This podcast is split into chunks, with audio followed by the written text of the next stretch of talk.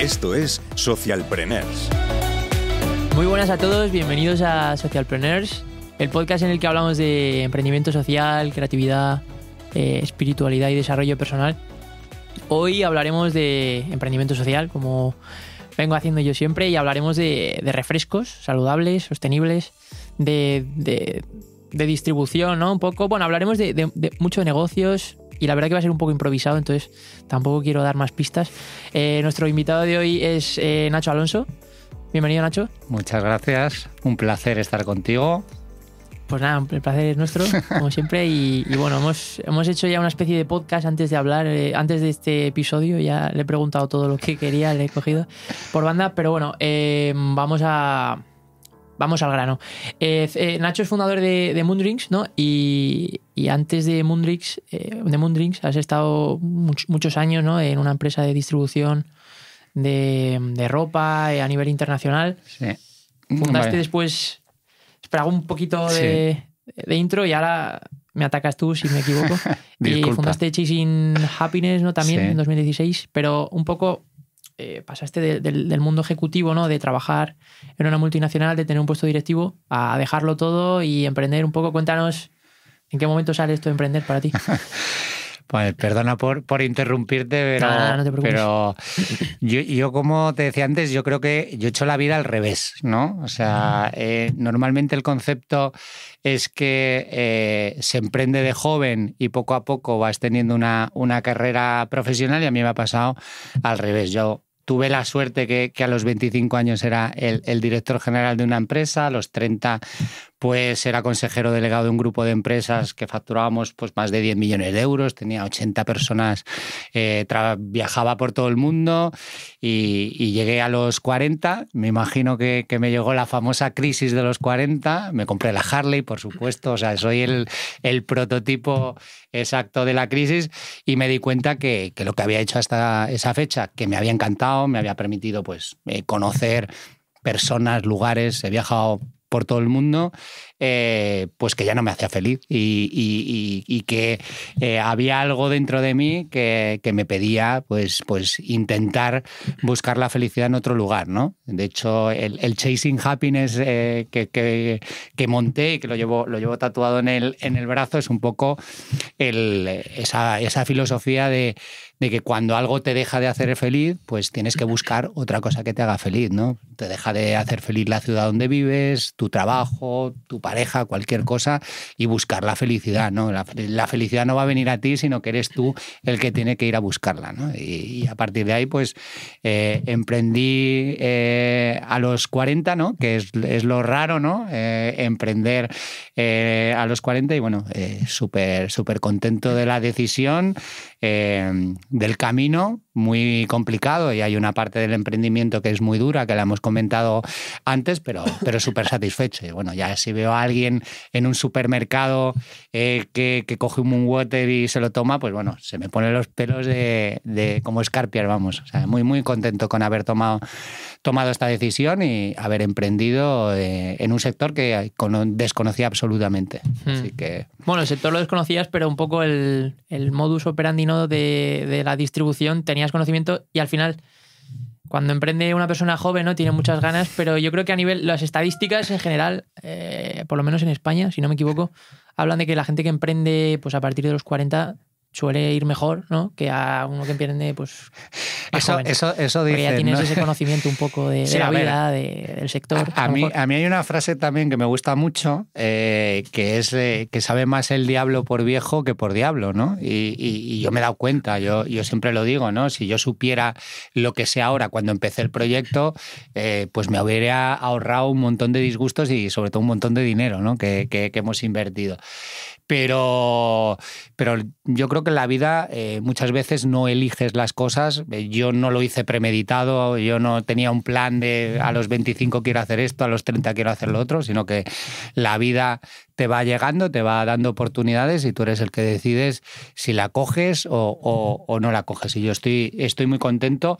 Es verdad que hay muchas similitudes y ya lo decía Steve Jobs en su famoso discurso en Stanford, ¿no? Que los puntos, ¿no? De dots, ¿no? Que los puedes unir mirando hacia atrás, ¿no? Sí.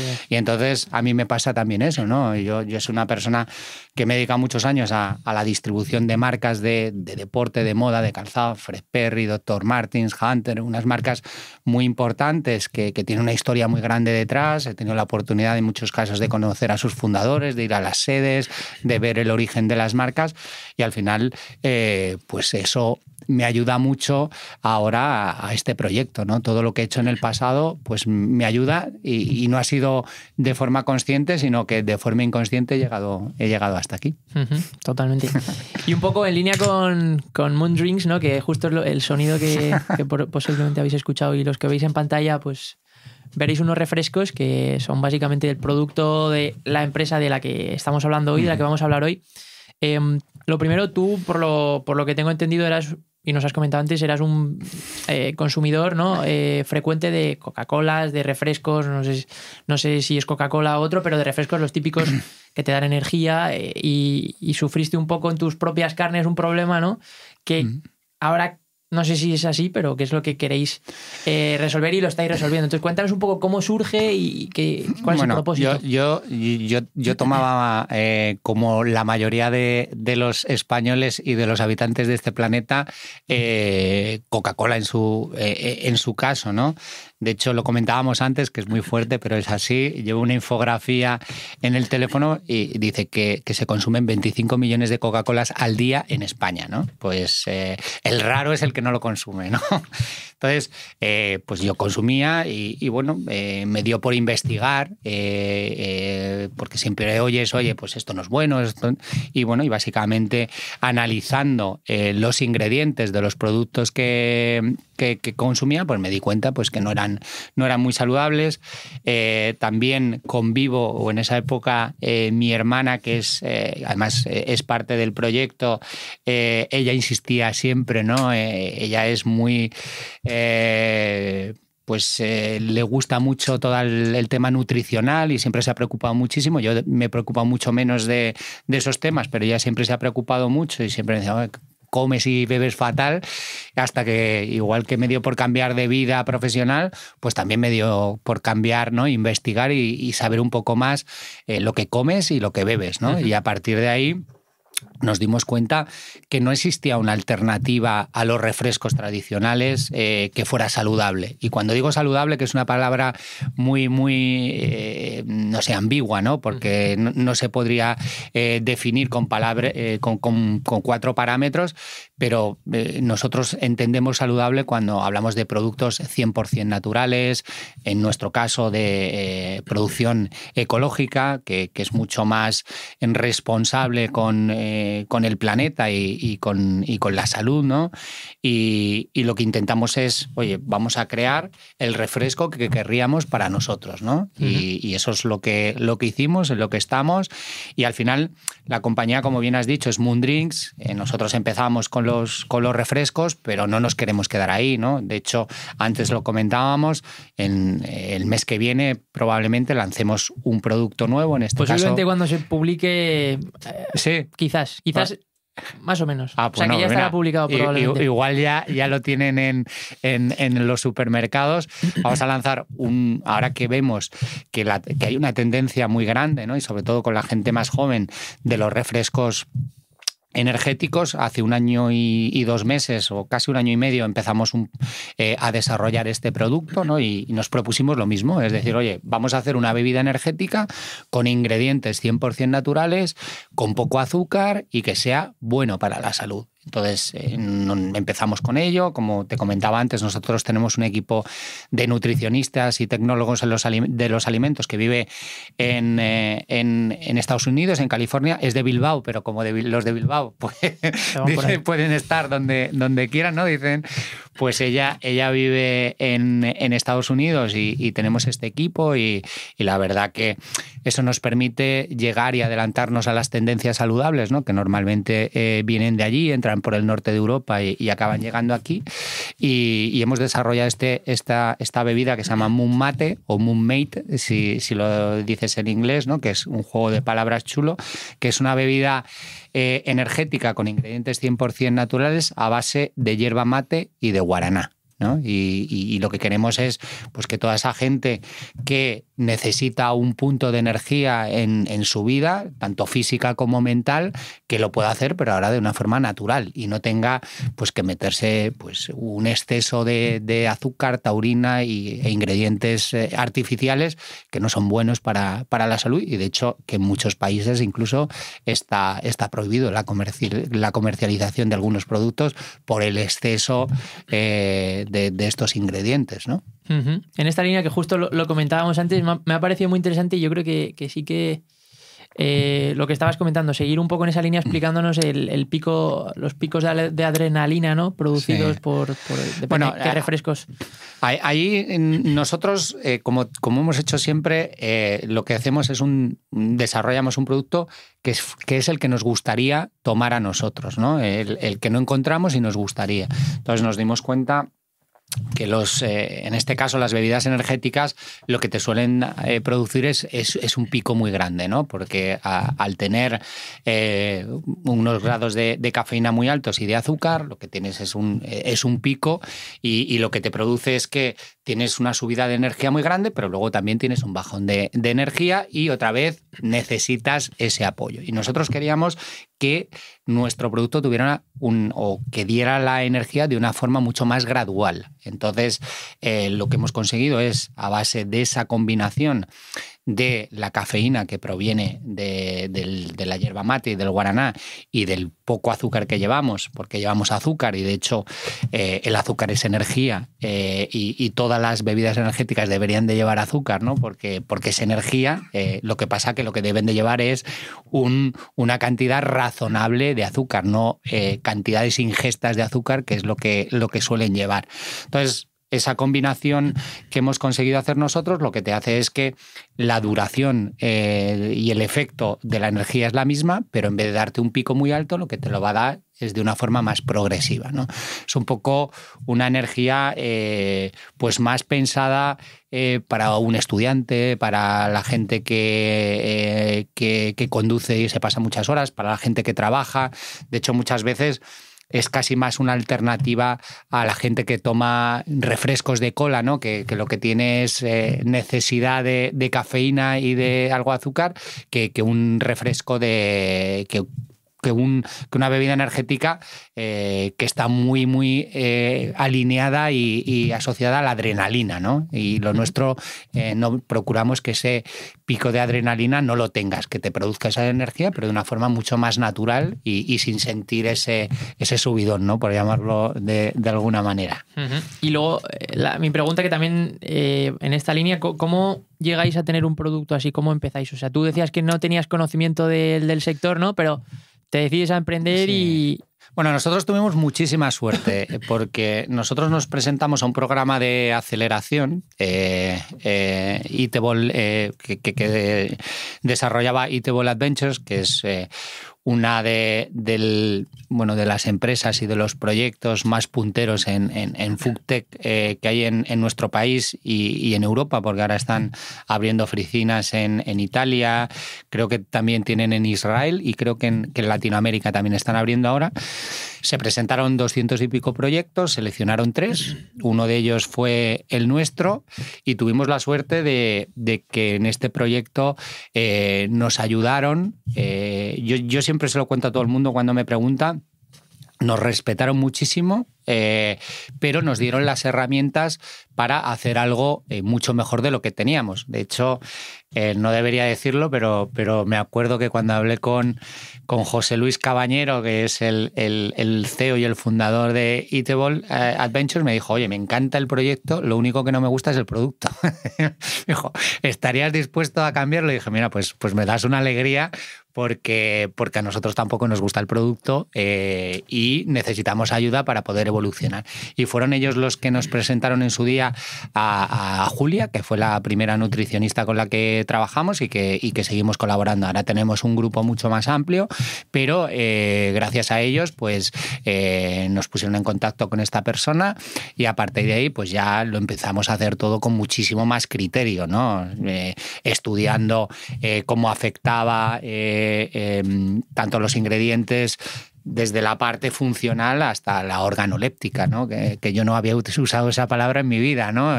Y ahora, pues lógicamente, vas aprendiendo y al final...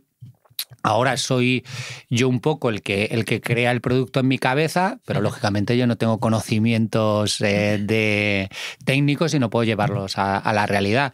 Y entonces pues hablo con Julia y con nuestro equipo y le digo, oye, mira, queremos tener una bebida energética que sea 100% natural, a base de mate, porque yo había leído mucho sobre las propiedades de la hierba mate, que es curioso, le llaman la bebida de los dioses, ¿no? Porque dicen que tiene la fuerza del café, la energía del azúcar y la euforia del chocolate. Entonces dije, yo eso lo quiero para mí.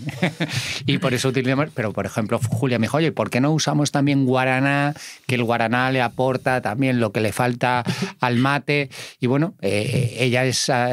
y el equipo nuestro de nutricionistas es que el que luego al final lleva a cabo esas bebidas que probablemente sigamos desarrollando nuevas bebidas en el futuro con una serie de pilares básicos, y es que sean saludables y lo más respetuosas posibles con el planeta. Esos son los dos pilares en los cuales siempre veréis que nuestras bebidas tienen muy poco azúcar, son bajas en calorías, siempre son de origen ecológico, que para el que no lo sepa... porque a veces los productos ecológicos tienen mala fama, ¿no? Porque dicen, no, es que son caros. No es cierto que sean caros, sino al final son muchísimo más respetuosos con el planeta. En su proceso de cultivo pues no se utiliza ningún químico, están libres de todos los pesticidas, etc.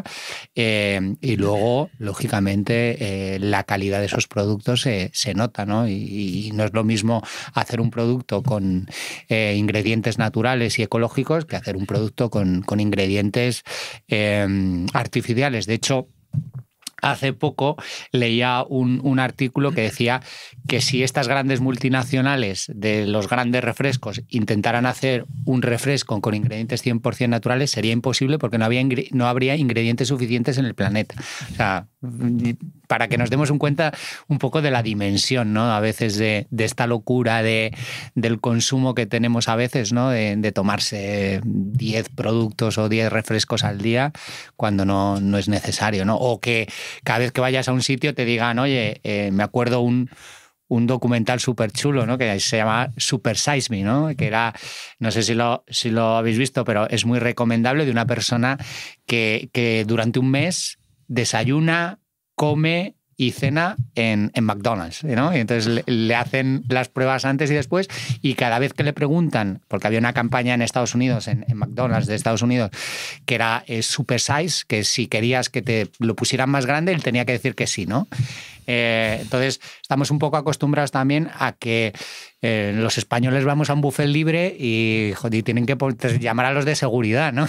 Oye, pero no es necesario, ¿no? Comer a lo bestia, ¿no? Pero parece que si no te lo comes todo, que estás haciendo el tonto, ¿no? Pues no, hombre, yo creo que al final hay que racionalizar las cosas y que no es necesario beberse 5 refrescos al día, que con que te tomes uno es suficiente, o que te tomes uno en una ocasión especial o cuando quedas con un amigo, etcétera, ¿no? Y nosotros lo que queremos promover un poco también es el consumo racional en general de todo, ¿no? Pero en nuestro caso, que estamos en nuestro sector, pues de la comida y de la bebida, ¿no? Que yo creo que se nos ha ido un poco de las manos. Uh-huh. Y luego, vosotros, bueno, no sé si lo hemos mencionado, que realmente estos productos se pueden... Vas por Carrefour o cualquier centro... supermercado y los puedes comprar. ¿Cómo ha sido un poco el proceso desde que empezáis a vender en no sé cuántos países que ya vendéis fuera? De hecho, sí, como que la mitad de vuestro negocio está un poco fuera. Sí, en torno, el año pasado en torno al 35% lo vendimos fuera de España. A ver, ha sido un proceso muy, muy complicado también. El entrar en las grandes superficies es muy difícil porque, lógicamente, ellos están acostumbrados a trabajar con grandes multinacionales, con grandes presupuestos, y lo primero que normalmente te pide un supermercado cuando vas a entrar es el famoso listing fee, que es que tienes que pagar. Digo, y claro, yo no me entra en la cabeza, digo, no, pero si yo quiero vender, pues antes de vender tienes que pagar por meter tus referencias en un lineal, ¿no? Pero bueno, esto es algo habitual y tienes que pasar por ello, pero es solo una de las barreras que te encuentras, ¿no? Primero, lógicamente, tienes que tener pues desde una calificación financiera, ¿no? Porque muchos de ellos te piden que tengas solvencia financiera para trabajar con ellos, hasta un montón de sellos, de certificaciones, etcétera. Y es muy complicado.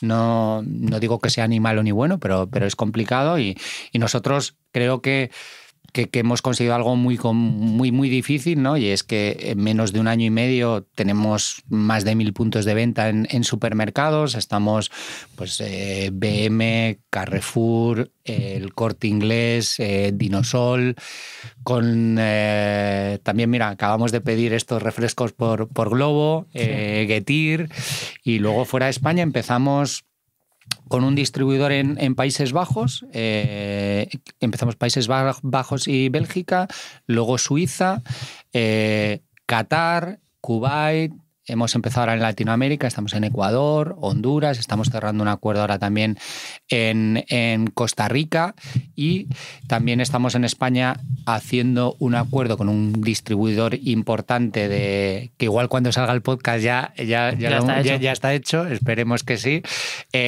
para distribuir nuestros productos en el canal bio y eco, que también es muy específico, ¿no? Todo el tema de herbolarios, etcétera, y que nos ampliaría también a Portugal y a Francia. Pero vamos, ha sido, yo creo, una combinación de buen trabajo porque tenemos un equipazo y yo creo que tenemos un productazo, pero también de estar en el lugar adecuado en el momento adecuado, ¿no? Y la pandemia nos ha traído cosas muy malas, pero también nos ha traído alguna cosa buena, yo creo, y es que la gente está mucho más concienciada con lo que come y con lo que bebe. Y entonces eso nos ha dado una oportunidad porque el retailer ha dicho, oye, qué marcas y qué productos hay que sean mejores, ¿no? Para la salud. Y nos ha ayudado, entre comillas, la pandemia a poder introducirnos en ciertas cadenas porque es un producto que está demandando el consumidor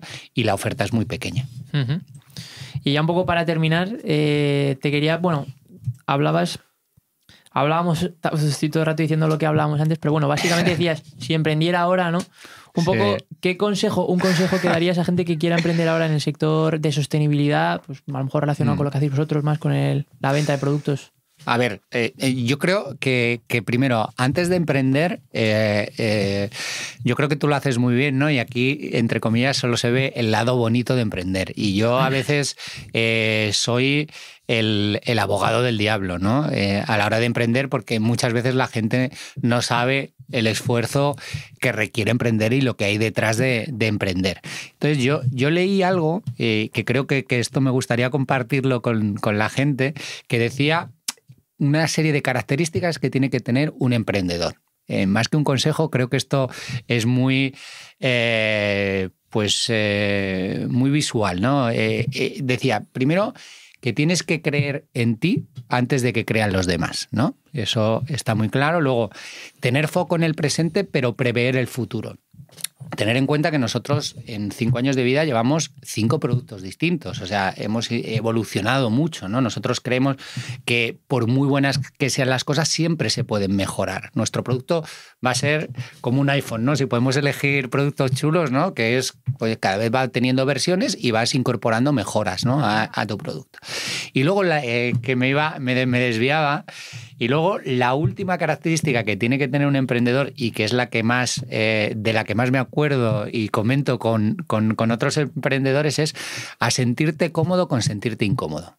Y eso es brutal, porque todos los días de un emprendedor te suceden muchas cosas y muy complicadas, ¿no? Entonces, yo creo que antes de emprender, que alguien se plantee si es capaz y si su personalidad o su forma de ser encaja con estas tres características que al final definen, yo creo que después de más de 5 años emprendiendo, definen muy bien el mundo del emprendimiento y sobre todo del emprendedor, ¿no? La soledad muchas veces del emprendedor y creo que a mí me gusta animar a la gente a que emprenda, a que haga las cosas, pero que lo haga conscientemente y que no todos valemos para todo, ¿no? Y que hay gente que se siente mejor haciendo una cosa y que a veces como solo ve lo bonito de emprender, pues yo hay veces que cuento, oye, que no todo es bonito. Es verdad que yo cuando voy a un Carrefour y veo a alguien comprando un Moonwater, o sea, se me ponen los pelos de punta, pero literal, o sea, no es una broma, o sea, me emociono y eso no te lo va a dar cualquier otra cosa en la vida, a no ser que seas un deportista y metas un gol o un cantante y tengas un concierto. Es muy difícil tener esas sensaciones en la vida, pero el día a día es muy duro, uh-huh. Es mucho trabajo, es mucha insatisfacción, es poner mucho de tu parte, es hipotecar tu vida, tu tiempo, tus amigos a veces y es duro. A mí me compensa y estoy súper satisfecho, ¿no? Pero mi consejo es que antes de emprender, la gente analice los riesgos y lo bueno y lo malo, y eso está claro. Si una persona tiene claro un objetivo, yo soy partidario también de decir que eso, que lo que decían, un eslogan de Adidas, ¿no? De Impossible is nothing, ¿no? Que hicieron un vídeo muy chulo con Mohamed Ali, ¿no?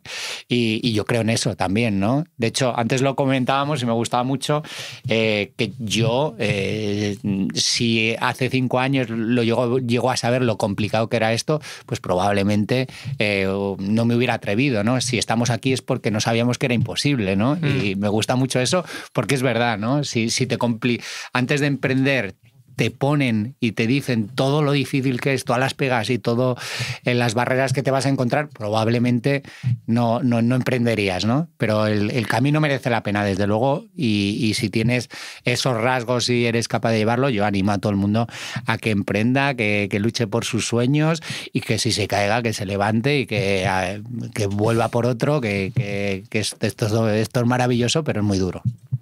Pues Nacho, ya nos quedamos sin tiempo, pero enhorabuena, y yo creo que estáis haciendo un pedazo de trabajo, un gran trabajo, y poco a poco a ver si vamos cambiando la mentalidad, que como bien dices, con el COVID ha cambiado un poquito, ¿no? Y ya nos preocupamos más por la salud, la gente ya está empezando a consumir productos saludables como este que tenemos aquí en las manos, que está muy rico además, que yo ya he tomado varios, o sea, hoy he tomado, pero otros días he tomado y la verdad que está muy rico, recomiendo probarlo por lo menos. Así que nada, enhorabuena y a seguir cambiando el mundo. Pues gracias por estar aquí. Muchísimas gracias a vosotros, un placer, de verdad. Te deseo también mucha suerte en todos tus emprendimientos y lo que hemos dicho, animar a todo el mundo a que luche por sus sueños y que si se cae, que se levante, que todos los que estamos aquí, o yo por lo menos, me he caído en varias ocasiones y me he vuelto a levantar. Aquí estamos. Pues así que hasta la luna y más allá. Sí, moonshots. Salud. Salud. Nos vemos a la próxima. Hasta luego. Suscríbete a nuestro canal de Patreon, Socialpreneurs, para disfrutar de todo nuestro contenido anticipado, participar y ser mencionado en nuestros episodios, acceder a nuestra comunidad o incluso ser asesorado por nuestro equipo. Ah, y lo más importante, nos apoyarás para que podamos seguir creando este contenido y hacer crecer el podcast. Puedes escucharnos a través de Spotify, YouTube, Apple Podcast o Google Podcast. También puedes seguirnos en redes @socialpreneursp en Twitter, Instagram, Facebook y Socialpreneurs Podcast en LinkedIn. Además, puedes visitar nuestra web socialpreneurspodcast.com o enviarnos un correo a podcastsocialpreneurs@gmail.com.